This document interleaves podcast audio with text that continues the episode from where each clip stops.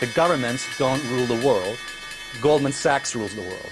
Uh, volatility is back in a big way, but interest rates are gravity on stock prices. Anything can happen in markets. I mean, anything can happen in markets. And It's going to crash and it's going to fall pretty hard because markets are ruled right now by fear.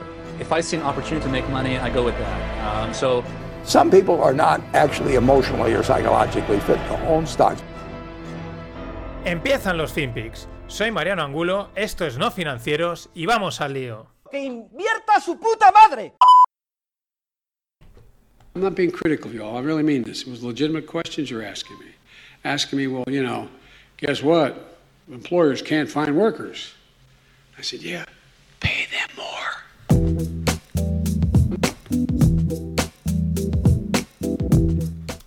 ¿Qué tal, no financieros? Aquí teníais a Sleepy Biden, Joe Biden, haciendo ASMR. Pay them all. Pay them all, perdón. Pay them more, que no me salía bien. Bueno, cuando un político dice que la solución para encontrar trabajadores es que los empresarios tienen que pagar más, pues es que está totalmente fuera de órbita, no entiende nada. No dudo de que hay empresarios que probablemente pues mm, sean del puño cerrado y prefieran pagar poco, pero estoy seguro que hay otros tantos que si no pagan más a, los empleados es porque no pueden, porque los están eh, atados por burocracia, por impuestos y por movidas así. Qué fácil es decir, oye, estiraros y pagar más si no encontráis eh, trabajadores. Ya digo, es de estas, mmm, quitando la anécdota del ASMR, ahora pondremos un poquito más de ASMR de Biden porque se ha soltado totalmente en esa línea de vídeos de YouTube. Mmm, tiene también salida, ahora veréis qué, qué divertido. Pero la verdad es que es un mensaje mmm, peligroso, bastante peligroso, bastante en esta línea del grid reset y del rollo este... Mmm, pagar más, ya, claro, como si fuese tan fácil, amigo. Pero vamos con, con, No sé si es que va a estrenarse un canal de, de, ASMR. Ya sabéis que es esto de hablarle así tranquilamente para relajar y tal. Tiene. Funciona. Fijaros.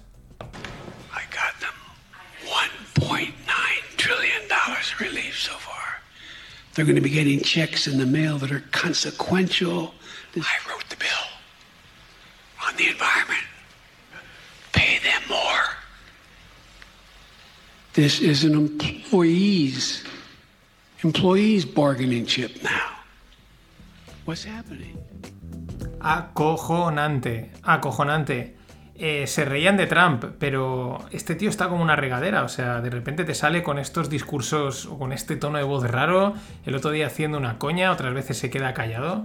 Yo no sé si está mayor, demente, eh, realmente es un personaje, eh, pero de verdad, va, van a, yo creo que al final se va a acabar echando a Trump de menos, pero por lo menos él mantenía siempre su línea cañera, ¿no? Su línea, como hemos oído alguna vez, y seguro que volvemos a ir, pero esto es, es el presidente de los Estados Unidos, la, a priori la mayor potencia económica del mundo, y está haciendo de coña, evidentemente, ASMR. En fin, ver para creer. Y ojo a esta noticia, Israel restaura el uso de la mascarilla. Y es que esto es como. Es una de cal y una de arena. Ahora que estamos ya todo el mundo saliendo, fuera mascarillas en prácticamente todas las partes del mundo, que si la gente vacunada. Vuelven a lanzar las noticias que a veces dudan, no, dudas si es para.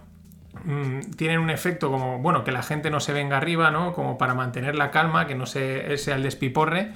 Pero claro, en Israel lo curioso es que van adelantados. Hace ya unos meses que habían prácticamente tenido a todo el mundo vacunado, las imágenes de, de la esperanza, ¿no? Y eh, se sale de esto y ahora de repente, ¡pum!, el jarro de agua fría. También está saliendo que si la variante Delta está disparándose. Esto eh, es duro eh, por el tema sanitario y porque hay gente que ha perdido gente y toda esta historia, pero a nivel informativo es realmente roza lo esperpéntico y lo chistoso. En fin, pues nada, por lo menos que nos deje. Yo el verano lo vamos a pasar bien. Luego ya veremos en otoño si hay que volverse a poner la mascarilla o qué historias. Esperemos que no. Yo creo que lo que dice Charlie Munger, hacia final de año esto ya habrá pasado. Pero vete tú a saber. Igual ha pasado, pero a nivel informativo no, porque no interesa. Un poquito de pandemia y conspiración siempre viene bien. Y bueno, en conspiraciones estamos en Toshiba. La mítica empresa de software, 145 años de historia. Yo tuve un Toshiba y la verdad es que me funcionó de maravilla durante, pues eso, prácticamente 10, 11 años. Eh, hacían o hacen muy buenos productos, pero están en horas bajas. Lo contamos hace meses, eh, los, unos accionistas, unos inversores activistas, que no tienen nada que ver con la peña de Greenpeace, sino simplemente es que entra en las empresas para tomar control, para tomar decisiones, han entrado en Toshiba y, se acaban de anotar otro tanto. Han sacado al presidente Osamu Nagayama, de 74 años. Es un triunfo para, para estos inversores que lo que intentan, en pocas palabras, es reflotar y reformar la compañía. Pero es difícil y esto también es curioso porque todos sabemos, ¿no? En Japón que son las compañías más eh, longevas están en Japón, pero porque tienen una cultura también muy estática, ¿no? Muy tradicional y los CEOs duran la leche de años, eh, la gente no la tiran a la calle, eh, bueno, ya sabéis, ¿no? Y esto es curioso porque están intentando cambiar algo difícil de cambiar. Veremos cómo quedan. Y siguiendo por aquellos lares, pero en este la- caso en China, Xpeng, una de los Teslas, de los rivales de Tesla chinos, uno de los más prometedores, la verdad es que se habla bastante de ella, pues va a levantar unos 2 billions con su salida a bolsa en Hong Kong. Las acciones saldrán a unos 180 dólares hongkoneses, que vienen a ser unos 23 dólares americanos. Este hay que estar atento, yo creo que es una de las grandes rivales. Y bueno, pues ahí que se levanta 2 billions, que la verdad es que para otro tipo de empresas es bastante pasta, pero para este tipo de compañías que necesitan una inversión en capital tan alta, pues a mí tampoco me parece tanto, tanto, tanto. Es pasta, ¿eh? No vamos a decir que no. No le, haríamos ascos una pequeña parte de esos billions. Y buenas noticias relacionadas con la tecnología genética CRISPR, que tiene un nombre, no sé, a mí me suena, no sé por qué me, recuerda a fantasmas o cosas así, son conexiones que uno no tiene bien en la cabeza, pero bueno, es una de las tecnologías de edición genética más prometedoras. Eh, José Manuel en el Bazar de la Bolsa ha hablado alguna vez y estuvimos hablando en, en una tertulia que tuvimos eh, a principio de año. Y bueno, la historia es que una compañía llamada Intelia Therapeutics ha ha tenido muy buenos resultados en el primer tratamiento en personas vivas de edición genética por un tema de daños de nervios, pues parece ser que, que la cosa ha ido bien. Consecuencias, pues las 3, 4 empresas cotizando que están utilizando eh, CRISPR, pues mm, se disparaban, evidentemente. Y también se disparaba Virgin Galactic, nada más y nada menos que un 32,7%, pasando de 40 a 53 dólares. ¿Qué sucedía? Pues que Virgin Galactic ha recibido la aprobación para llevar clientes al espacio.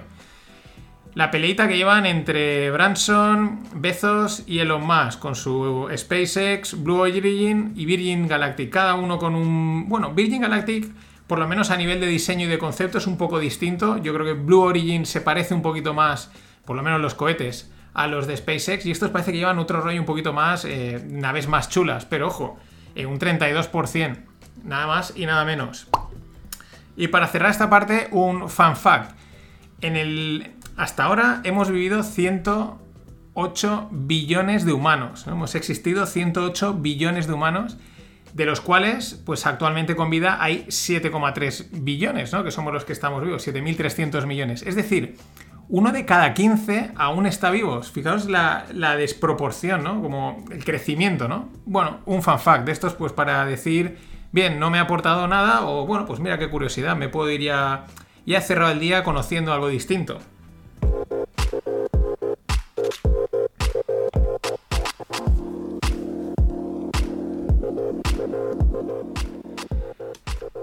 Y en Startup, super exit en, desde aquí, desde España, para, la, para el e-commerce Deport Village. El grupo británico JD Sports, eh, que aglutina varias marcas de, relacionadas con el mundo del deporte, pues ha comprado este e-commerce por 140 millones. Eh, voy a daros las cifras porque son espectaculares. Eh, Deport Village fue fundada en el 2012 y ha tenido unos crecimientos espectaculares en estos últimos, pues en todos estos años. El primer año facturó 500.000 euros. Al siguiente triplicó hasta 1,7 millones. Al siguiente, es decir, en el 2013, duplicó de 1,7 a 3,5 millones de facturación. En 2014, es decir, al siguiente, vuelve a duplicar prácticamente 6,4 millones. Al siguiente, en el 2015, no llega a duplicar, pero casi 10 millones de facturación. Y ahí llegó otra ronda de inversión de unos 7 millones, con la que empezaron a, a- a vender material outdoor. Que este fue el gran salto, porque ahí pasaron a facturar nada más y nada menos que 25 millones en 2016. 35 millones de facturación en 2017. Y en 2018 empezaron a vender en todo el mundo, alcanzando bueno, alcanzado el break-even, ya empezaron a ser rentables. Fijaros la de años que llevaban facturando pasta, pero claro, hay que crecer, muchos costes, y ahí es cuando empezaron ya a ganar, a ser rentables.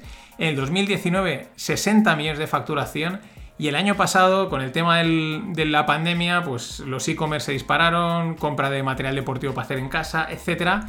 117 millones de facturación. Quedaros con este detalle, que este yo ya lo había oído por ahí de así de, de deducciones que haces, pero este lo, lo confirma.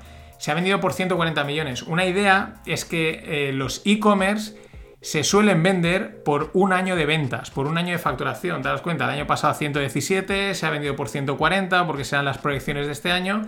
Eh, ya hay, normalmente las empresas más tradicionales pues se suelen vender a 10 veces beneficios, pero los e-commerce pues esta es una, una cifra que podéis tener en venta. Cuando a veces digan, no, factura tanto, no se ha dicho la cifra de venta, pues podéis hacer la facturación, por ahí habrán estado rondando 140 millones para, pues bueno, un, proyecto además, lo comentaban en el mundo startup, de los que, oye, un e-commerce de deporte cuando salió, bueno, pues la gente tampoco lo le parecía para tanto, bueno, no parece tan innovador, pero oye, los tíos lo han hecho perfecto, han tenido, bueno, toda una plétora de inversores, están prácticamente, yo creo todos los principales business angels de España han estado aquí metidos, han sabido darle bien, y bueno, otro éxito más, esto siempre es bueno. Y eh, otro super, otra super compra, pero esta ya más bestia. Visa adquiere Tink por 2,2 billions. ¿Qué es lo que hace Tink? Es una plataforma sueca de Open Banking. Yo hace dos o tres años me inscribí porque me salió la publicidad y te llevan a pagar, pero no me, lo- no me, no me cogieron, ¿no? O sea, te decían, eh, si nos das los datos de, para conectarnos a tus bancos y tal, pues te llegan a pagar hasta 250 euros. Y dije, bueno, pues a ver, me apunto, oye, te sacas esa pasta y pruebas, ¿no? Eh, lo que pasa es que al final pues tuve una llamada con ellos y me dijeron, bueno, es que los bancos que tienes no, ya los tenemos traqueados, ¿no? Pero lo que querían es conectarse, ver cómo usas las cuentas, eh, sacar información, todo desde un punto legal y, y de ahí pues construir esa Open Banking Platform. Pero bueno, nada, 2,2 billions ha alargado Visa y esto lo hemos hablado bastante. Los Open Banking, estas APIs de conexión, de información, de datos que integran productos, servicios, bancos, financieras, aseguradoras, ahí es donde está el jaleo. Yo sí le he metido mucho tiempo, mucho estudio y pienso que es un activo que, que debe de estar en el portafolio de cualquier inversionista. Es un activo que tiene valor, valor internacional, que se cotiza con enorme liquidez a nivel mundial y que por eso debería estar en cualquier portafolio. Lo finito del Bitcoin, los 21 millones, es la clave de todo el tema. Por eso decía yo lo de Ethereum, ¿no? que mientras no tenga un- una cantidad finita de emisión, pues yo no, no les creo nada, man. Pueden emitir más y se deprecia tu, tu activo, ¿no? Es el fiat es un fraude. O sea, mira, yo crecí, empecé mi carrera profesional en el 81. El peso estaba a 20 por uno. Hoy estamos a 20 mil por uno. Uy, A mí no me cuenten. Y eso es aquí en México, pero si lo hacemos en Venezuela o en Argentina o en Zimbabue, pues, eh, las cifras pierden toda proporción. ¿no? Entonces, el fraude del fiat es una cosa inherente al sistema fiat y lo estamos viendo ahorita suceder en Estados Unidos. La emisión monetaria se fue a la luna, ¿me entiendes? Entonces, el dólar como moneda dura pues, es un- una broma. Si hoy Ricardo Salinas Pliego viajara 30 años en el futuro y pudiera elegir tres formas de dinero, activos, bienes, ¿qué se llevaría? Oro, plata, bolívares, pesos argentinos, pesos No, no, no, no, no, no. Ni, nada de fiat apestoso por ningún motivo. Ni un peso, nada. Ni un papel fiat, ni un papel fiat. Sí, definitivamente. ¿no? Yo sí me llevaría los bitcoins. Unos bitcoins, sí. Cómo no, aquí ese era un audio largo, pero había que ponerlo. Este es Ricardo eh, Salinas, un multimillonario, un magnate mexicano, alabando Bitcoin. Evidentemente, toda la tropa Bitcoiner enseguida salía, ¡guau! Otro billonario eh, ap- apoyando Bitcoin, es que esto es bullish. Y dices, calma, vamos a calmarnos un poquito. No digo que no, pero este señor, uno de los negocios que tiene es un banco, el Banco Azteca, fundado en 2002, eh, con operaciones en México, Guatemala, Honduras y Panamá. Y qué casualidad que cuando Bitcoin está empezando a sonar, porque lo están algunos gobiernos, como el de, El Salvador, eh, pues dándole una cierta validez legal y parece pues que puede tener su hype en la zona eh, de Sudamérica, pues aparece un alto financiero con el rollo, el fiat es, el fiat es malísimo, eh, Bitcoin sí, mm, eh, haciendo una comparación bastante... bastante ligera, ¿no? Porque mete en el mismo pack el dólar y la moneda de Venezuela o la moneda de Argentina. vale, sí, es todo fiat, pero hay distintos tipos de fiat. Al final, pues mi, suposición es que él ve el filón. La semana pasada os ponía el audio de, este inversor que decía, aquí lo que hay que ver es dónde están las palas, ¿no? Como en la época del, oro, y el que se forró fue el que vendía palas para excavar oro, para buscar oro, no el que buscaba oro. Pues esto yo creo que va por los tiros. Este ve el tirón, ve la inercia y dice, ¿yo qué, qué va a ofrecer un banco? Un banco tiene ahí el negocio de ofrecer la transacción, es decir, compra-venta, comisiono y dos, la custodia. Yo te los guardo y te como una custodia.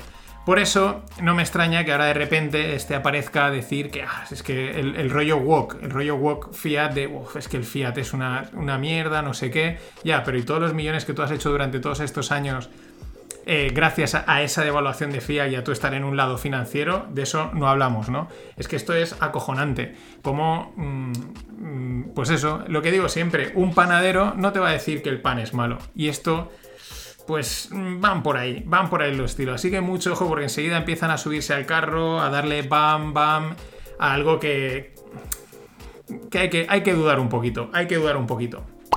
Y luego otra noticia también curiosa. Reino Unido prohíbe las operaciones reguladas a Binance a partir del 30 de junio. Lo curioso es que, por ejemplo, eh, salió la noticia este fin de y Bitcoin, sin embargo, no caía. Y sin embargo, otra vez ha salido una noticia parecida de que lo prohibían en otro país con menor trascendencia financiera y sin embargo caía. Lo cual, eh, pues bueno, las noticias se utilizan muchas veces para justificar movimientos que no saben cómo justificar. Esa es la primera. Pero la segunda es que prohíbe las operaciones reguladas. Es decir, las no reguladas las puede seguir haciendo lo cual demuestra que hay una parte que está ahí en el limbo. Bueno, ¿qué son las operaciones reguladas? ¿Qué es lo que no puede hacer Binance en Reino Unido? Algo que los eh, ingleses ya habían avisado. El tema de los derivados, habían dicho, esto es muy peligroso, hay apalancamiento y puede tener riesgo sistémico. Es decir, las opciones y los futuros no van a poder eh, operarse en el Binance de Reino Unido. Y aviso porque probablemente esta tendencia pueda extenderse. Lo que sí que van a poder hacer es pues, comprar Bitcoin y Ethereum a spot.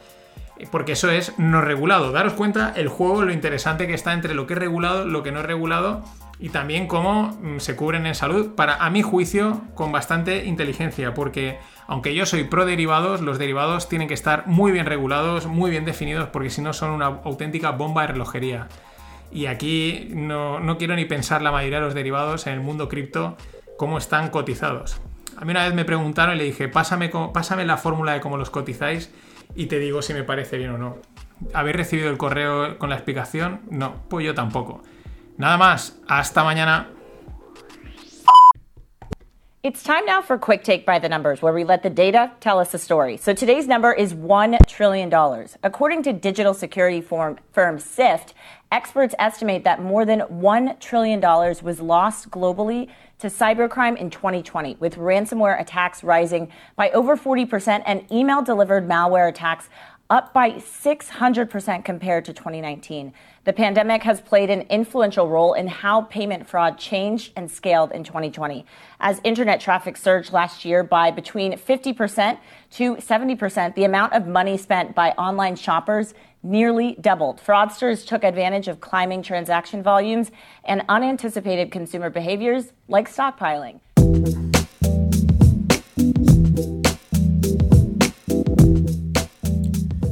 Hola no financieros.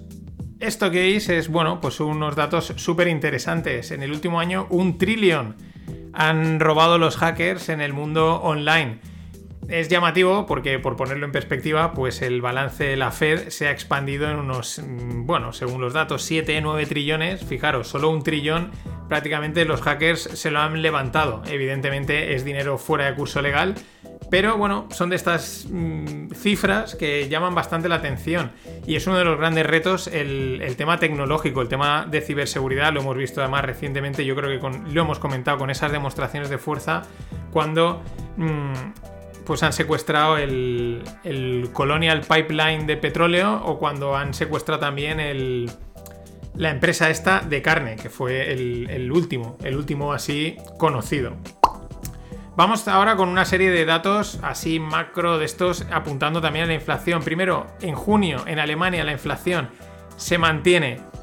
Eh, no sube, pero nada, baja un poquito, un 2,5 frente al 2,3. O sea, baja al 2,3 del 2,5 que estaba el, mes pasado. Bueno, mm, de momento contenido sigue siendo, digamos, alta, ¿no? Apunta, pero se ha quedado como contenida. Vamos a ver esto, porque yo creo que la inflación va a ser también eh, después de todas las narrativas de que, viene la hiperinflación, la inflación ha, despegado, yo creo que también alguna sorpresita a la baja tendremos porque, porque si no, no mola, porque si se cumplen todas las, todas las perspectivas, todas las expectativas, pues los economistas incluso se lo llegarán a creer, que aciertan con sus predicciones. Eso no puede pasar nunca. Y en la línea de las materias primas, que son las que van apuntando y lo va diciendo pues mucha gente, ¿no? Al final es, lo primero que sube y luego eso se van traduciendo, se van trasladando en la subida de precios. El gas. El gas en Europa sigue subiendo y está en máximos de 13 años. Mm, sí, estamos a las puertas de invierno. Greg siempre nos cuenta que sobre todo el gas, pues vamos, digo, perdón, estamos a las puertas de verano. Greg siempre nos cuenta que pues esto está sobre todo muy influenciado con la parte de invierno, consumos, de calefacciones y tal. Es verdad que ahora en verano se tira mucho de aire acondicionado, pero quizás no tanto, ¿no? Pero aún así, llamativo. ¿Cuáles son las causas? Primero, Rusia, ¿no? Que tienen ahí la llave de paso. Dos, una alta demanda. Tres, inventarios que han sido mermados por las olas de frío de este invierno. Esta, causa no me la acabo yo de creer. Yo creo que todos los inviernos hay olas de frío y no creo que este invierno haya sido más frío que otros. Pero ahí está. Y también, muy importante, la caída de producción en Reino Unido y en Holanda. Así que este dato apuntando mm, al alza. También sube el acero en Estados Unidos, en máximo histórico, 1.800 dólares la tonelada. El housing para arriba. Esto se compensa un poquito porque eh, la madera sigue cayendo. La madera ha sido espectacular durante todo el año y ahora le iban cascando. En los dos últimos meses ha caído casi más de un 50%. Está ahora en 700 dólares eh, y venía de los 1600 mm, por ahí. O sea que bueno, pues bueno, ahora las casitas es mejor hacerlas de madera. Hace unos meses había que hacerlas de acero, ahora hay que pasárselas a hacer de madera. Pero interesante, interesante sobre todo por lo, bestia, ¿no? Ya no es que sean dispares los movimientos, sino que de repente uno es muy bestia al alza, el otro muy bestia a la baja. Son los tiempos que corren. Mientras el SP500 y el Nasdaq, pues marcando máximos. ¿Por qué? Porque es lo que hacen, es lo que hacen los índices, los índices americanos. Marcar máximos uno detrás de otro. Si ya. Mm, ¿Qué es que el SP ha marcado máximos? Bueno, cuéntame algo que no sepamos. Si con los ojos cerrados lo sabemos. Y también marcan máximos en precio mínimos históricos en yield los junk bonds corporativos, es decir, los bonos basura corporativos están pagando un 3,78%, pero mínimos, mega mínimos históricos. ¿Qué son los junk bonds? Son los bonos de peor calidad, los que, en pocas palabras, es más probable que no te los paguen, ¿no? Que haya, que haya impago, ¿no? Y están pagando simplemente un riesgo del 3,78%. Y hablando de caídas, pues hoy le cascaban al oro bastante. Es verdad que mm, pues entramos en verano, es una época tranquila, la gente no quiere sustos, mm, bajan los volúmenes de negociación y es esperable pues que las cosas sean tranquilas, los, activos de riesgo vayan al alza y este tipo de cosas. Pero aún así, bueno, hay que estar atentos que también en otros veranos han pasado cosas. Pero de momento este verano no lo parece. Y una info de las que molan, además, de un oyente que lo he tenido en el Rogle, del gran Antonio Barco, y él lo tuiteaba ayer y decía, esto es información de primera mano, bueno, ya pública, porque a través del perfil de Twitter lo dijo, pero desde Extremadura, los contratos de aceite para el año que viene se están cerrando a un precio un 60% por encima del precio del año pasado, un 60%. Una demanda brutal, acopio o lo que sea por si acaso. Así que mucho atento porque también al final nos va a salir, va a salir todo por un ojo de la cara. Y para los que os mola el dividendo, que sé que ahí son diciendo la buena, ¿no? Pero son un poquillo ahí sectilla, ¿no? Los del dividendo, tal, dividendo a tope, no sé qué. Bueno, estas, fijaros qué interesante. Estas, estos son tres y tres, seis empresas, seis de las grandes financieras del mundo subiendo el dividendo a tope. Morgan Stanley dobla el dividendo trimestral de 0,35 a 0,70. Nada más y nada menos. JP Morgan, hombre, uno de nuestros clásicos, uno de nuestros amigos, lo sube un 11% de 0,9 a 1 dólar. Por cierto, que dice Jamie Dimon, el super CEO de JP Morgan, que París es ahora el hub de trading para Europa de JP Morgan. Esto tiene que ver mucho con el Brexit, pero también estos se van a capitales caras. Pues no cuesta París, veniros a Madrid, hombre, o a Valencia.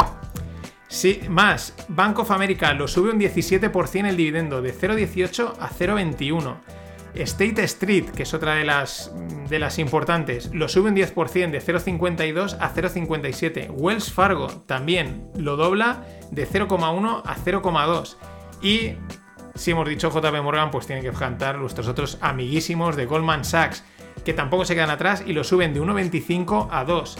¿Cómo están las financieras? ¿Cómo se nota que está todo el mundo comprando, vendiendo, que hay operaciones por todos lados, que hay liquidez, hay pasta? porque vamos, me parece espectacular. Son 6, 7 subidas de dividendo, además la que menos un 10, un, 10%, que ya está muy bien. Y un rumor, comentaban en Twitter, un rumor parece, y luego alguien lo decían, es posible de Amazon. Estaría a punto de suspender a 200.000 vendedores chinos en los próximos 30 días. Lo cual decían, bueno, esto va a ser una putada porque después de pasar por todos los el compliance, por así decirlo, que tienes que pasar para poder vender en, Amazon, como para que ahora digan, mira, que os, ventilamos. Es verdad que en China, pues no quiero imaginarme la cantidad de vendedores que hay, y bueno, pues igual 200.000, pues enseguida sacan otros 200.000 y arreando. Y siguiendo por China, este dato también es súper curioso con lo que llevamos comentando durante todo el año, con las IPOs, con las ofertas públicas de venta, las salidas a bolsa de las empresas. Hablamos de Ding Dong, que es una un grocery delivery, ¿no? De entrega de comida y tal. Bueno, recortan el, objetivo de la IPO un 70%, de ir a buscar 357 millones a, los, pues eso, a, quedarse contentos con los 94, un, recorte del 70%. Eh, si os vienen a la mente las que hemos ido comentando, Airbnb, Durdas, etcétera, que iban disparadísimas y aún así, You are leaving money on the table, que le decía aquella, aquella periodista pejiguera, eh, esto es cuanto menos llamativo.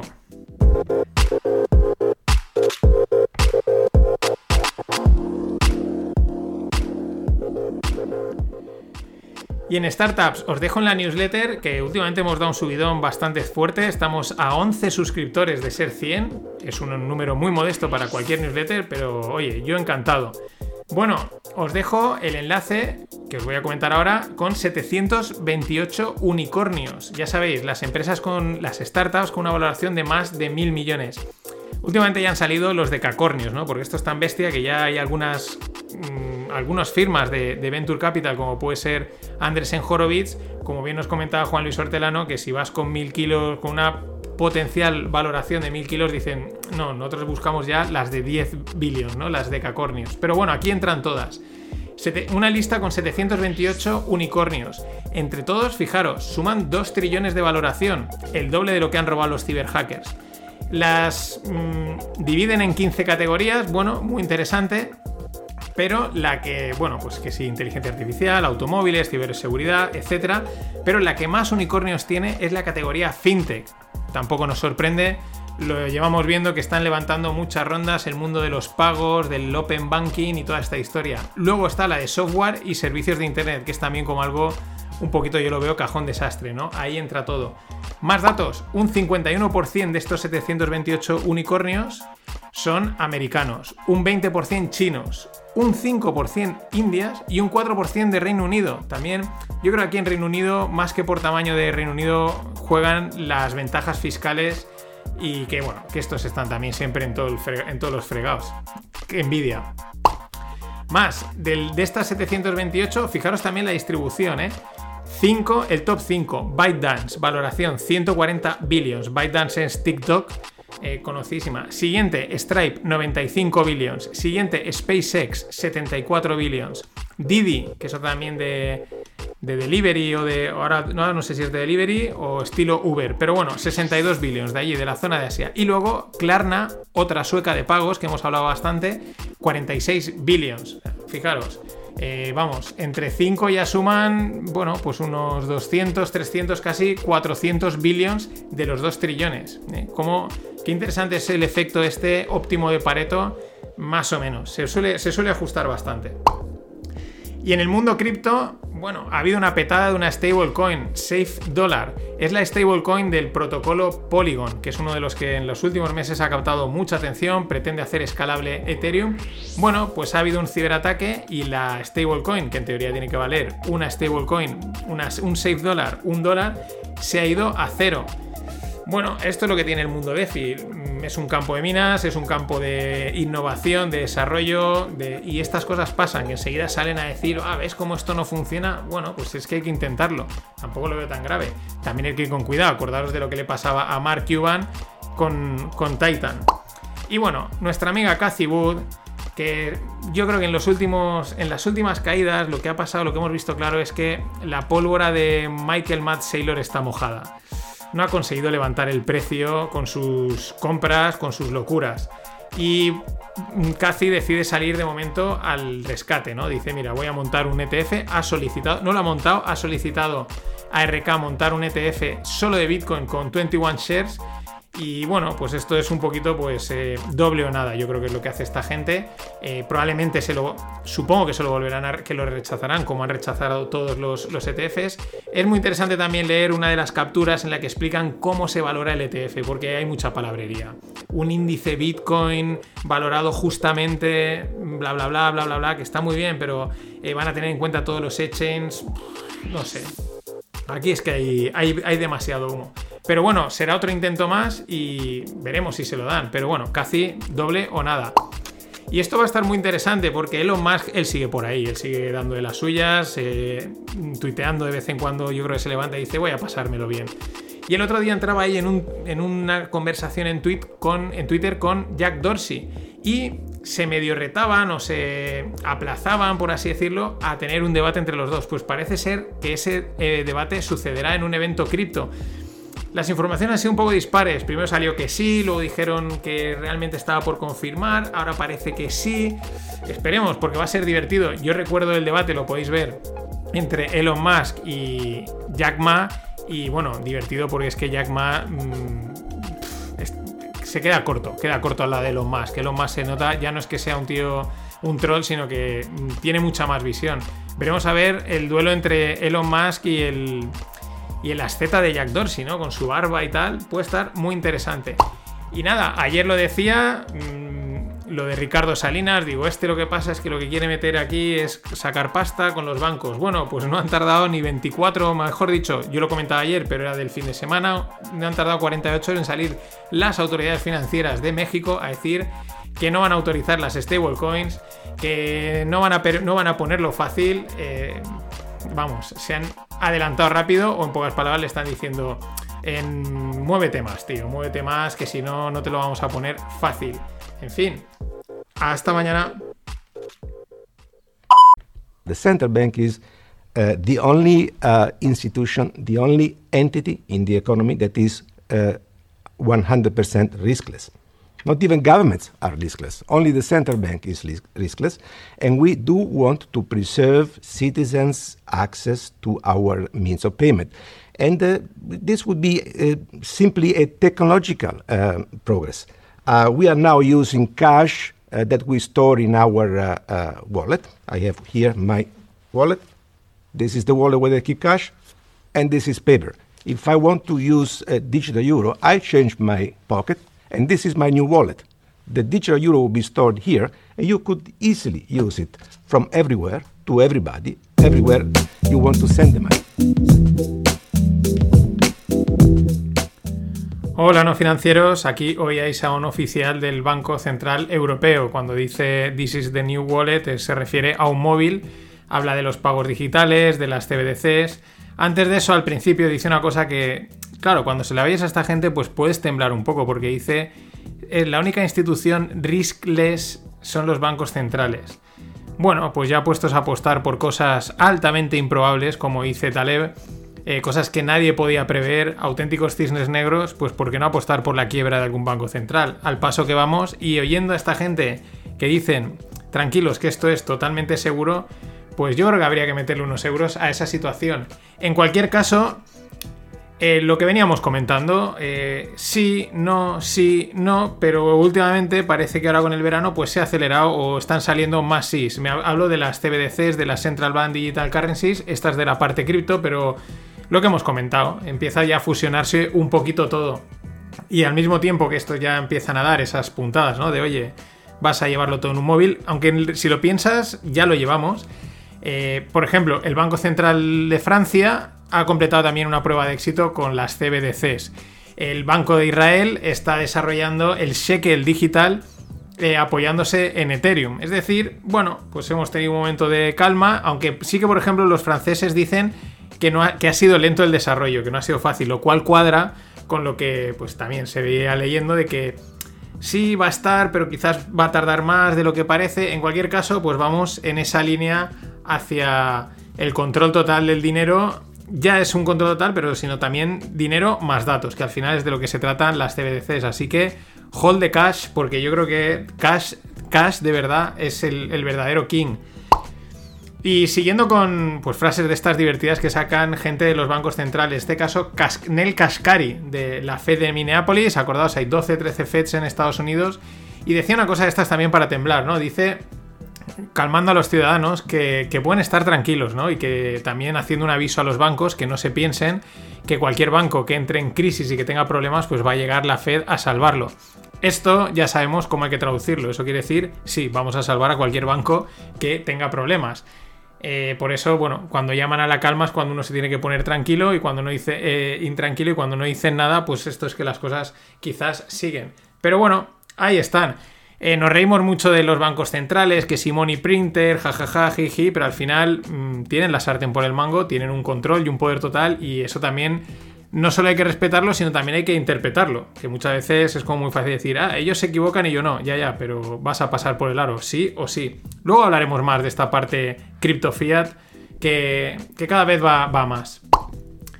Y Dato macro, China ralentiza eh, su PMI de servicios. Los PMI son un, índice que va saliendo pues, cada mes de diferentes eh, economías del mundo y ralentiza el servicios, el non-manufacturing, de 53,5 a 50,9. Pues bueno, la de cal y la de arena.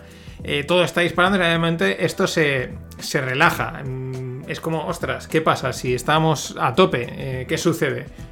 Estamos entrando en verano, no, no lo sé.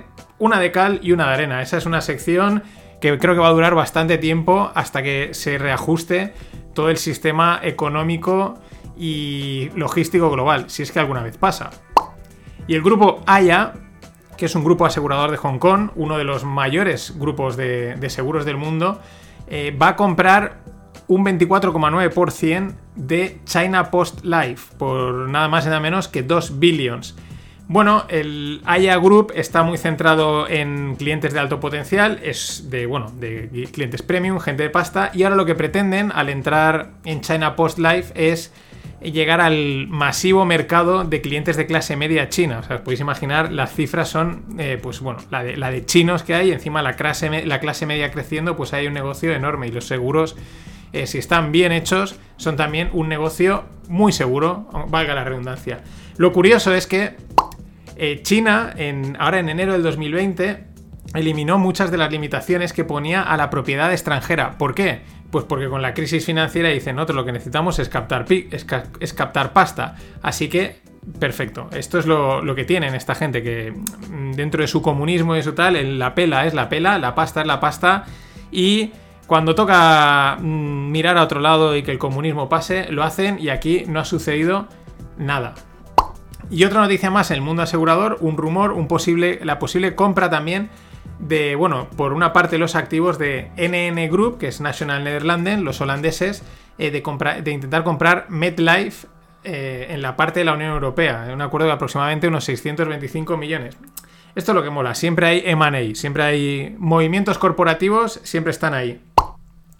Y os dejo en la newsletter, aunque ahora evidentemente os resumo, pero súper interesante. Yo creo que es uno de los grandes personajes del mundo corporativo de los últimos años. Y no es de los que más bombo se le da, porque muchas veces se le da más, pues bueno, se lo lleva todo Elon Musk, Zuckerberg, Bezos y toda esta tropa. Pero ojo, Satya Nadella, el CEO de eh, Microsoft, desde su entrada en la, en la empresa, que retiraron al, a Steve Ballmer, desde su entrada Microsoft ha ido como un tiro y ha tomado decisiones muy buenas, apostando por el cloud, por abrir más la plataforma.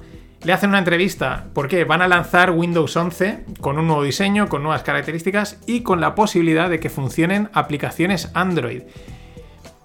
Y el mismo Nadella eh, apunta, ¿no? Se están diferenciando de Apple en el sentido de que eh, ellos apuestan por, un, por una marca, por una plataforma, por un sistema, por lo que sea Windows, que son muchas cosas, eh, mucho más abierto y mucho más integrador, donde pues prácticamente cualquier desarrollador pueda entrar a, vender, a, implementar desarrollos eh, más pues eso, más alejándose de la línea de Apple, que ya sabemos que es más cerrada, aunque como bien comenta en el artículo, en los inicios Apple era así. Bueno, esto es ir dando de un lado y de otro.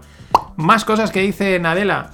Muy interesante, apunta a una fusión o combinación, no sé cómo muy bien cómo decirlo, entre Azure, que es el negocio eh, cloud, el negocio de datos en la nube y de aplicaciones y todo, y Edge, que es como ese navegador nuevo que han sacado, porque al final dice, sí, estamos lanzando eh, Windows, que es el sistema operativo, pero la tendencia es cada vez todo más cloud, todo más mm, abierto, ¿no? Como no es que vayan a dejar de lado el sistema operativo, pero sí que yo creo que es esa mezcla entre un sistema, o me da lo que entiendo, ¿no? Eh, desde mi ignorancia es como una especie de, pues un sistema operativo quizás más cloud, más basado a través del navegador y pues por lo tanto pues más, más flexible y más mm, escalable, como podríamos decir. Pero bueno, muy interesante siempre eh, este, este súper ejecutivo, la verdad es que es brillante. Y siguiendo con, Windows, hay una cuenta de Twitter que son emails, la tenéis también en la, en la newsletter, ahora no me viene el nombre a la cabeza, pero son emails que van recuperando de, pues esto, que se envían entre CEOs de hace años. Hace poco se hablaba del de Zuckerberg con su CFO, pues bueno, ahora toca Jobs y Gates en el 98. Y es muy interesante porque eh, realmente el mail es porque Jobs le está tirando las orejas a Gates, ¿no? Pero empieza diciéndole que la relación de Apple con Windows es muy buena, que las cosas van evolucionando, que el trabajo conjunto que están haciendo pues para Office 98, que está siendo exitoso, y de repente, pero que hay una cosa que no le gusta, que le parece una amenaza, y es que uno de los equipos de Microsoft está intentando acabar con QuickTime, que era el, reproductor de, Apple, ¿no? Y luego vuelve a decirle, pero además directamente, ¿no? Esos son dos líneas, otras dos al, cuello, y luego ya le dice, pero bueno, que hay que seguir colaborando, etcétera, ¿no? Mola mucho también la forma de comunicación entre dos, pues en aquel momento no eran tan super CEOs, pero cómo se dicen las cosas directamente, y luego cómo aplica la mítica, la mítica técnica, no sé si la conocéis, del shit sandwich, es decir, eh, te digo una cosa buena, luego te digo mm, el shit, la mierda, y luego te digo otra buena también para que te quedes como, ah, guay, me has motivado, pero me has dado un palo, ¿no? Hay gente que dice que esto no funciona, hay gente que sí. Yo ya os digo que de vez en cuando mm, funciona bastante bien. incluso viene bien recibirlo porque te da como una de cal, una de arena y bueno, te quedas contento. Pero el shit, el shit te lo ha dejado. Y donde solo tenemos shit es en España. España va a cobrar un 1,5% del volumen de negocio a Netflix, HBO, Disney y plataformas de streaming similares. ¿Para qué? Pues porque así van a financiar el aparato de propaganda llamado Radio Televisión Española, es decir, la televisión y la radio pública. Eh, bueno, pues con esta luego es que las empresas no quieren instalarse aquí, están todas en Irlanda, en Estonia, eh, etcétera. Luego dirán, ay, es que antes yo pagaba 7 euros por Netflix, ahora pago 8, porque claro, ¿qué va a hacer Netflix? Subirte un 1,5%, porque te la va a subir, ¿qué va a hacer? ¿Subirte un 1,5% la, la, la cuota? No, lo que va a hacer es subirla más y porque el 1,5 que se quedaría en un 7, tal, pues te la subo a 8, 8 y pico, 9 y encima gano más pasta. En fin.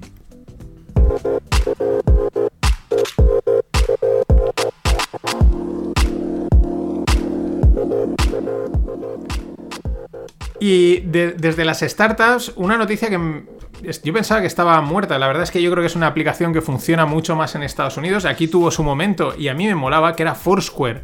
No sé si algunos la gastasteis, en la que entrabas y bueno, pues y se puede seguir gastando, ¿no? En la que chequeabas si estabas en algún restaurante, en algún local y luego pues tus amigos si te seguían pues podían ver y la verdad es que molaba porque veías donde había estado algún colega, algún que otro, y decías, oye, pues mira, estos tres han estado en este sitio, debe de molar. La verdad, yo creo que tenía su punto, pero no sé por qué. Yo creo que no acabo de cuajar, aunque sigue funcionando. El tema es que el CEO y fundador, Dennis Crowley, se sale de la compañía. ¿Qué hicieron? Bueno, eh, ¿dónde está el negocio? ¿Dónde está el negocio de, de, Foursquare? Porque realmente en el mundo este digital, pues ahora mismo están facturando 100 millones. Que quien los cogiese, pero ya sabéis, 100 millones en el mundo este digital de las grandes em, eh, startups o tecnológicas, pues es cuanto menos poco. El negocio está en los datos, sigue, se ve que se sigue usando, sigue siendo una plataforma de marketing muy, eh, muy geolocalizado. Y lo que pasa es que también han dividido la aplicación en dos, Foursquare City y Swarm. Y Swarm es más para que tú, pues bueno, chequeas dónde estás y entonces algún amigo que te sigue, que es colega tuyo, pues puedas intentar generar quedadas improvisadas, ¿no? De mira, pues este está por allí y me paso. No sé, yo creo que algo les ha faltado y molaba. Yo recuerdo que una época de mis colegas lo gastábamos, pero luego nos olvidamos y tampoco era nada así que ofendiese a la. atentase a la privacidad. En fin, pues que no todos son éxitos, aunque no deja de ser un éxito, la empresa sigue funcionando. Bueno, el CEO se retira o se aparta pues porque dice que ya lleva 12 años, que quiere hacer otras cosas, que la empresa ya está muy bien. Bueno, ya sabéis, que se ha cansado ya por otra cosa. You know, Liz, I wonder why they're upset. Because uh, from a high level view, you're talking about a country, a sitting president that has to look at 70% of the lives living within his country that don't have financial access, that don't can't live a high quality of life because they don't have a vehicle to save and grow wealth. And all he's doing is plugging into an open distributed system to give hope to his country, to bring financial inclusion and basic Jack, human freedom. Sorry. And uh, no, hold let on. Me inter- Who let me interrupt. They could that? Lose that's a- everything. Well, because it, you know there are many what? stories, legions of them, of people being locked out of their accounts, or you know there was just this situation recently where you had a Bitcoin company in Africa setting up and then absconding with the money. I mean, maybe they're working on the side of protecting these people. Do you see that side? I think it says a lot more about the folks that are against basic human freedom and plugging into an open system than it is those for fighting for human freedom. Uh, I, I, the dollar is still legal tender. El Salvador is not going against any pre-existing efforts. It's plugging into a new system where it sees hope and a better future for its citizens. I fundamentally Este que oís es Jack Mallers. Eh, bueno, es el que montó la Bitcoin Conference, el que está llevando Bitcoin a El Salvador, en fin, un vendehumos como la copa de un pino. Es que todos estos están cortados todo por el mismo patrón. Todos dicen las mismas palabras vacuas: hope, human freedom, liberty. eh, no, no matizan nada, ¿no? Hay que llevar a la gente simplemente, o sea, ellos simplemente porque la gente va a tener Bitcoin, va a tener acceso a Bitcoin en El Salvador, ya van a ser libres. O sea, ya, ya está, se acabó. Eh, Jack Mallers, su padre, vendió una firma de brokeraje en Chicago, una de las mayores firmas de brokeraje, y fue su padre el que le introdujo a Bitcoin. Eh, que esto no engañan a, mí no me engañan eh, toda esta tropa, o sea, son todos una banda de vendedores de humo que te venden la novedad, pero este está totalmente respaldado por las finanzas de toda la vida. Al final, pues para que te venga uno de estos a venderte algo nuevo que acabará por no siéndolo, pues para eso nos quedamos con nuestros amigos de JP Morgan, de Goldman Sachs, que ya sabes que van de cara. Pero es que todos estos, es que están todos cortados por el mismo patrón. Hope, Freedom, Liberty. Eh, y ahí, eh, a vender el, humo. Pero bueno, de momento les funciona. Y hablando como empezaba al principio del podcast y siguiendo con este Jack Mallers, con este personaje, eh, la convergencia, ¿no? Los que van de cara o los que van, yo creo que pues no van de cara, pero van a lo mismo. Citigroup lanza división de activos digitales. También lo anunciaba hace poco State Street, ¿vale? Esto ya, bueno, van saliendo esas noticias, van centrándose, van, van desarrollando sus negocios. Importante, hablan de activos digitales. Esto yo creo que es también con vistas a largo plazo, no solo Bitcoin, Ethereum, sino otros activos, otras formas de, mm, de digitalización financiera que puedan surgir, bien sea en el mundo DeFi o no lo sean, tokenizaciones, etcétera. Y esto, pues, va avanzando, va avanzando esa, no sé, llamémosle cripto fiat integración, convergencia, que es Veremos cómo acaba, acabarán ganando los de siempre, pero por lo menos algo bueno espero que nos llevemos. Otro ejemplo, pero esta vez del lado cripto. Eh, Compound. Compound es un protocolo de lending en el que pues, puedes poner pasta y te dan intereses. Unos intereses están bastante bien. Uno de los además primeros protocolos así chulos, guays que salieron en el mundo DeFi. Bueno, pues estos sacan Compound Treasury. Es eh, para mí un claro, otro claro paso en la fiat cripto convergencia.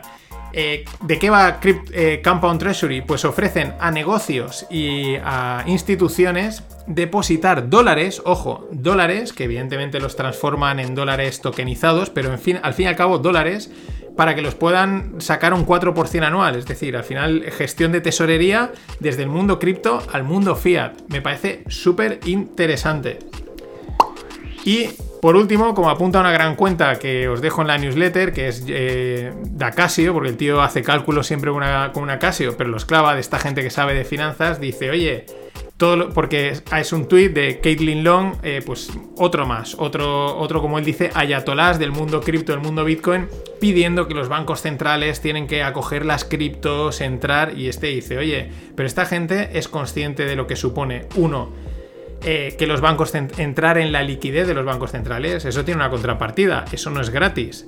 Dos, eh, esto no iba de, de descentralización. Si los bancos centrales entran en el mundo este stablecoin o lo que sea, mm, van a centralizar, con lo cual, ah, a tomar por saco todas las filosofías estas happy, hope, freedom, etcétera.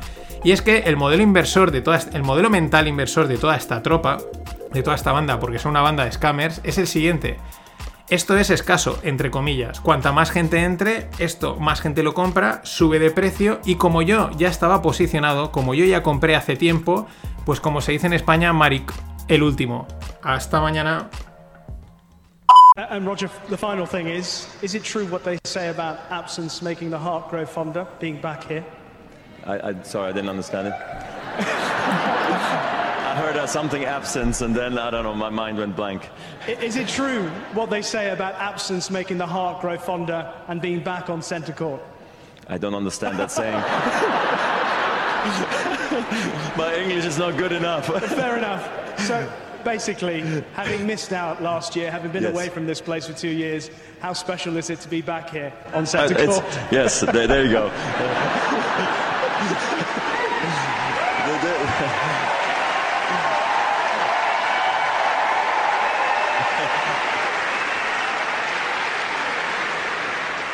A- good reminder, my English is not very good, but it's, better uh, than mine.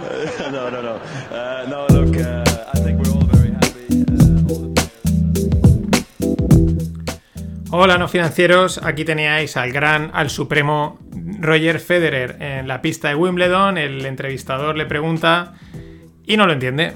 Y esto es para motivarnos a todos los que hablamos el castellano, el español, como lo queramos decir, que bueno, pues siempre tenemos nuestros problemillas, nuestras dificultades con el inglés. A veces oyes a un inglés, a un escocés o gente así. Y dice, joder, qué poco nivel de inglés que tengo. No, porque ni siquiera Roger, que tiene un nivelazo, aunque él diga que no, eh, le ha entendido. Y es que utiliza una frase hecha, el, el entrevistador, que dice, absence makes the heart grow fonder. ¿Eso qué quiere decir? Que la ausencia hace crecer el cariño. Eh, claro, lleva dos años fuera de Wimbledon y bueno, que si ha echado de menos. También es una pregunta bastante evidente. Es lo mismo que si le preguntas a Rafa Nadal si echa de menos a Roland Garros. Pero qué grande Roger reconociendo, mira, no te he entendido y por segunda vez sigo sin entenderte y al otro al final pues tiene que explicarlo. También mola mucho como Roger, mm, pues bueno, con esa elegancia que tiene, con, porque es, Roger Federer, le dice, mira, me queda en blanco. ¿no? Que esto no, a quién no le ha pasado. A quién en algún momento te han estado hablando y bien porque no lo entendías o bien porque pues de repente la cabeza se te va si te vas a pedir un pincho de tortilla o no, eh, te quedas en blanco, ¿no? Disimulas y tal, pero aquí directamente reconoce y dice, mira, se me ha ido la mente al cielo, claro. Vaya auténtico crack. Bueno, y vamos con los FinPix. Brasil sigue sufriendo una de las mayores sequías del siglo. Esto Greg lo ha estado comentando, eh, alguna que otra vez han salido también por aquí. Se estima que la electricidad en Brasil podría subir más de un 15% y esto también estaría afectando al resto de fuentes energéticas.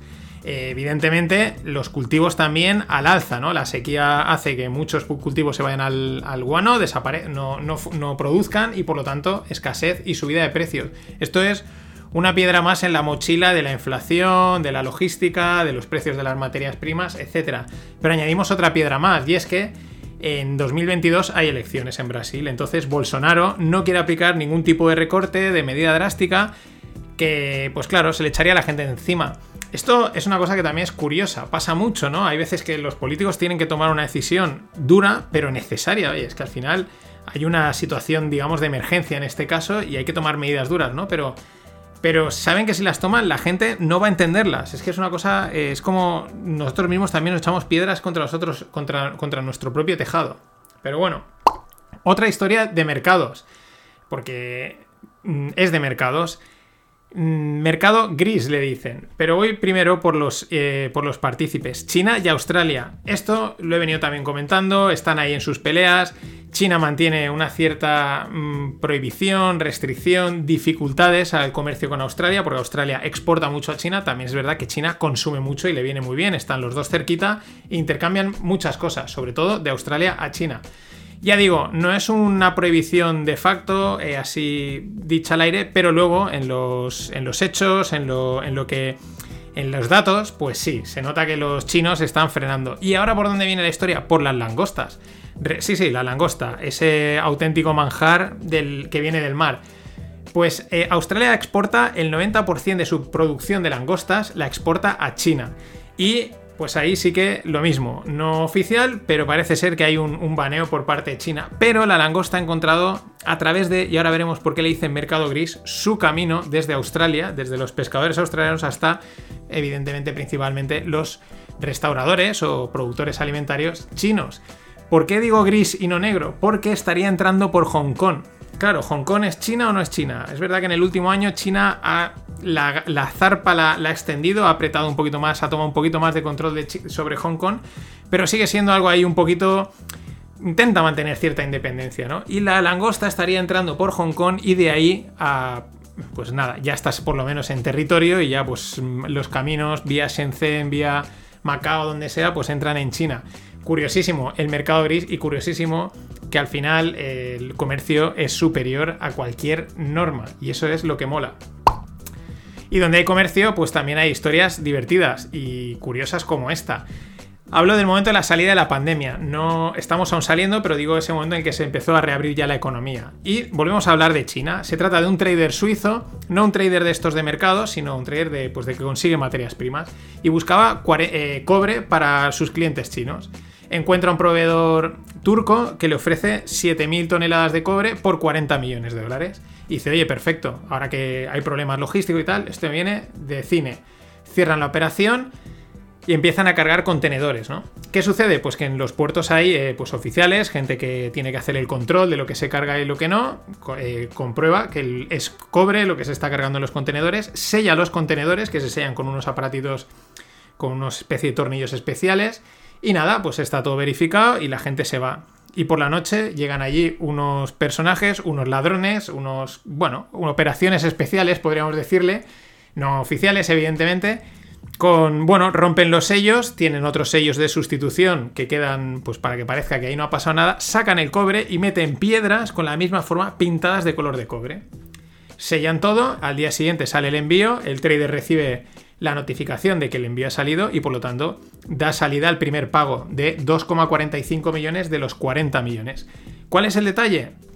que ese cobre va a tardar tres meses en llegar a China. Por lo tanto, en esos tres meses se siguen haciendo envíos del mismo sistema, hasta llegar casi a los 40, unos 36, 38 millones en pagos que había pasado el, el trader.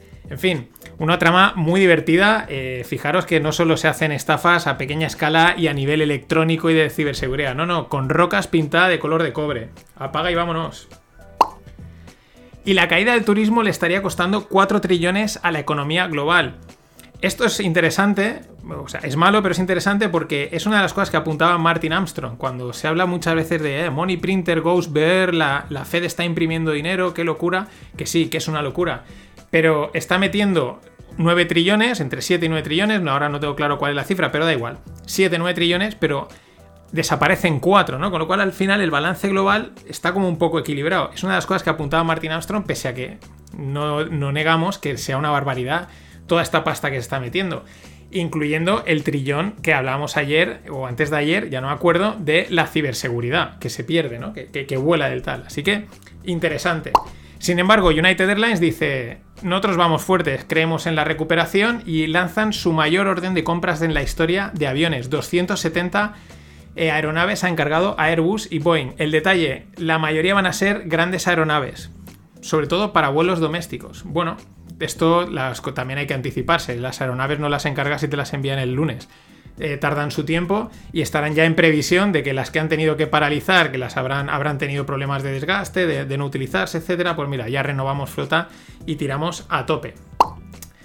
Y hablando de caídas, la caída del vaping, la sustitución de los cigarros, el cigarrillo electrónico, el vapor, etc. Ejemplo, Hull, valorada en 38 billions en 2018, actualmente tiene una valoración de 10 billions. Bueno, también nos podrá venir a la mente ICOS, el dispositivo este que lanzó Philip Morris, que era pequeñito, una especie de cigarro que no tira humo. Yo solo he visto a una persona fumándolo y era un tío que tiene un, amigo que tiene un estanco. El resto mm, ni se le ha visto ni se le ha vuelto a ver, por lo menos aquí en España. Y con el vaping igual, hubo un momento que eran tropecientas mil eh, tiendecitas, todo el mundo con el cigarrillo electrónico, pero últimamente han desaparecido. Y aquí han metido miles y miles de millones. Y es curioso, ¿no? En teoría es más sano, eh, por lo menos que el tabaco, mm, molesta menos y sin embargo mm, lo otro funciona. Y bueno, recordaros que tenéis en un link siempre en las notas del episodio, en la web, para pues apoyar el podcast, ¿no? Podéis ahí, invitáis a una caña, una gilda, o lo que queráis. Hay gente que me ha invitado a varias copas, tampoco, también hay que decirlo. Y eh, pues bueno, para apoyar el podcast, para fomentar la inflación. ¿Por qué os lo comento? Porque hace un par de semanas os la en challenge. Dije a, ver quién es capaz de darse cuenta cómo puede gastar esto. Voy a contaros antes una historia y así a ver quién la acaba de hilar. La historia viene de Imagine Creative. Imagine Creative es un programa de Xavier Verdeguer desde hace años para el, pues, creación de empresas, startups, desarrollo, creatividad, etc. Se llevaba la gente ahí a San Francisco, hacían cosas muy chulas. Y había unos retos que me molaban mucho, que cogía y les daba a los emprendedores, eh, a los emprendedores 10 euros o 10 dólares y tenían que durante una semana pues multiplicar ese dinero lo máximo posible, siempre con, con técnicas legales. Y a final de la semana, pues eh, salían delante de un auditorio a presentarlo, ¿no? Con un auditorio con 300, 400 personas que iban invitados, pues aparte de presentar sus proyectos, tenían que presentar qué habían hecho con esos 10 euros, ¿no? Era, era un reto. Bueno, pues había gente que había empezado a comprar huevos, los vendía los huevos a un euro, a dos, ¿no? Iba multiplicando, o cada uno iba haciendo sus cosillas, pues uno había sacado un 20, un 30%, el otro había conseguido multiplicar por 2, por 3. Cosas así, mm, pues bien, chulas, alguno incluso por 10. Y de repente llegó uno, y esto es lo que mola, es eh, la creatividad, ¿no? El hack. ¡Pum! 600 pavos. ¿Cómo lo había hecho? Y sin gastar los 10 euros. El tío había conseguido los 600 dólares o 600 euros sin tocar los 10 euros, sin moverlos. ¿Qué había hecho? Se había dado cuenta de que iba, iba a tener 10 minutos, 15, para exponer delante de 400 personas. Es decir, para tener la atención de toda esa gente. Y se fue a diferentes empresas a venderles ese tiempo. Les vendió ese tiempo para que vendiesen su producto. Dice, vas a tener 15 minutos a la gente oyéndote. Mm, De 600 a poco que vendas dos o tres, esto te ha pagado. Y de ahí es donde sacó los 600 euros. Y por ahí venía la idea. eh, por el precio de una caña y una gilda, podéis promocionar vuestro negocio. Os meteré el link en la, en la newsletter, os mencionaré por aquí. Y oye, probamos a ver si funciona o no.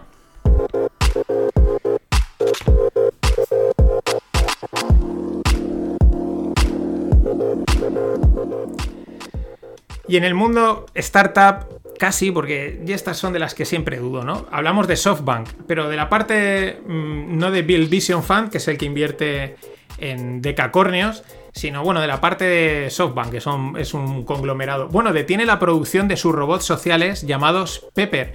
Este robot así, os lo pongo, ¿no? Blanco, con, una cabecita, unos ojos así grandes, muy gracioso. Bueno, eh, primero han vendido Boston Dynamics, que es como la patata caliente que todo el mundo se va pasando. Y ahora esto.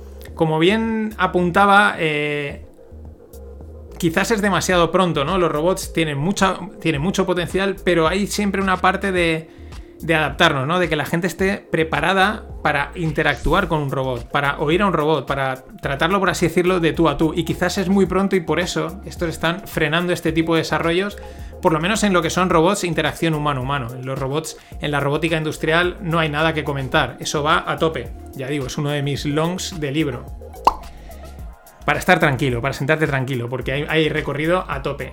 Bueno, Nicola Storonsky, cofundador de Revolut, la super tarjeta, super neobanco, el primero, el más conocido de todos. Bueno, de hace unos comentarios muy graciosos porque dice que él aún no ha visto ningún beneficio por el Brexit. Esta gente está en Reino Unido y sí, el Brexit va a ser bueno y dice, bueno, pues yo aún llevamos ya un tiempo y de momento no veo nada bueno. Acordaros que eh, esta semana os comentaba que JP Morgan mueve todo su hub a su hub de trading va a estar en, en, París. Esto está derivado, evidentemente, del Brexit. Y llama la atención. De dicen, oye, pues que me lo prense, que me lo, que me lo enseñen porque no lo veo por ningún lado. Y Coinbase, la super hipo del mundo cripto, pretende listar cualquier cripto eh, legalmente viable. Mm, este es uno de los efectos desde mi punto de vista de entrar en el sistema eh, pues, financiero, ¿no? Al final cuando empiezas a cotizar los accionistas te dicen, vale, está muy guay, es muy bonito, pero aquí lo que hay que hacer es pasta. Y si hay oportunidades, haz pasta por todos los lados. Así que me listas cualquier cripto, sea la que sea. Si es legal, si no está asociada a ninguna estafa, tú la metes. Lo que queremos son transacciones, comisiones y custodia, que es donde está el negocio. Las shovels, las palas de, que se vendían en el en, California en la búsqueda del oro, pues aquí son las transacciones y la custodia de criptos. Que no se nos olvide, mucho cuidado con los que lanzan los mensajes, que tienen detrás muchos ese negocio. Y caída del 50%, vaya gallo, me ha salido, hacía tiempo que no salía ninguno. Caída del 50% del hash rate, es decir, de la potencia de minado en, el, tema de Bitcoin. Esto está derivado del baneo en China a los, a los mineros y tiene consecuencias. Bitmain, que es una productora de, aparatitos para minar, pues ha frenado totalmente la venta de equipos de minado. Y es que el mercado de segunda mano de equipos de minado se ha disparado. Ha salido una avalancha de equipos a vender. En esa línea, que se, una de las narrativas era, esto es bueno porque se va a descentralizar todo el minado que hay en China, que era rondaba, se hablaba entre el, en torno al 65%, va a salir al resto del mundo. Bueno, pues el resto del mundo se llama Estados Unidos es donde parece que están apuntando todos los mineros que se están yendo, algunos se están yendo a otros sitios. Perdón, pero este es otro ejemplo. Blockwave es una empresa de minería de Bitcoin, ha levantado 25 millones y expande su negocio en Kentucky. Ya estaban allí, pero aprovechan, dicen, pues si aquello está cerrado, ampliamos. Con lo cual vamos a pasar de la descentralización china a la descentralización americana. Es lo que pinta, pero descentralizados, ¿eh? Y eh, la ciencia también quiere aprovechar los NFTs. Claro, al final vamos a NFTear o mintear todo lo que se pueda mintear. Primera, para hacerlo único y por lo tanto, eh, pues mm, con copyright, por así decirlo. Y luego, pues oye, si encima lo puedes vender y sacar una pasta, pues este es el caso. Parece ser que muchos científicos empiezan a ver una oportunidad en mintear o, llamémoslo así más coloquial, NFTear sus papers, sus documentos. Y quién sabe, poderlos vender o poderlos exponer y sacar una rentabilidad. ¿Y quién se suban los NFTs? Twitter lanza 140 NFTs en Rarible. Bueno, unos NFTs bastante cutrillos, son imágenes de pues relacionadas con el pajarito de Twitter y bueno, muy sencillitos, tampoco tiene mucho misterio, pero es más el gesto. 140 NFTs en venta, pues Twitter se está metiendo mucho en este rollo porque Jack Dorsey pues está muy metido. Y para cerrar, eh, hablamos de Sam Altman, que era, es un ex jefe de Y Combinator. ¿Qué es Y Combinator? Es un venture capital aceleradora súper potente en Estados Unidos, uno de los grandes. Eh, tiene un nombre enorme. Y bueno, este tío va a lanzar la World Coin, sí, la moneda del mundo, a cambio de escanearte el ojo. Eh, su objetivo es que todo el mundo tenga una World Coin, porque su objetivo es también a cambio de escanear el ojo de todas las personas. Quiere que sea una moneda global, de uso global, etcétera. Como le apuntaban en los comentarios de Twitter, eh, decían, esto es la típica idea que solo se le podría ocurrir a Zuckerberg. Enhorabuena. Claro que sí. y nada, eh, la semana que viene es la última de los FinPix. Luego habrá otra más en las que será cierre, comentaré, habrán también otros cuatro programas, pero iré comentando pues repaso del año, etcétera, eh, métricas y todas esas cosas. Así que nada, pasad un gran fin de y nos vemos la semana que viene. Always look on the bright side of life. Always look on the light side of life.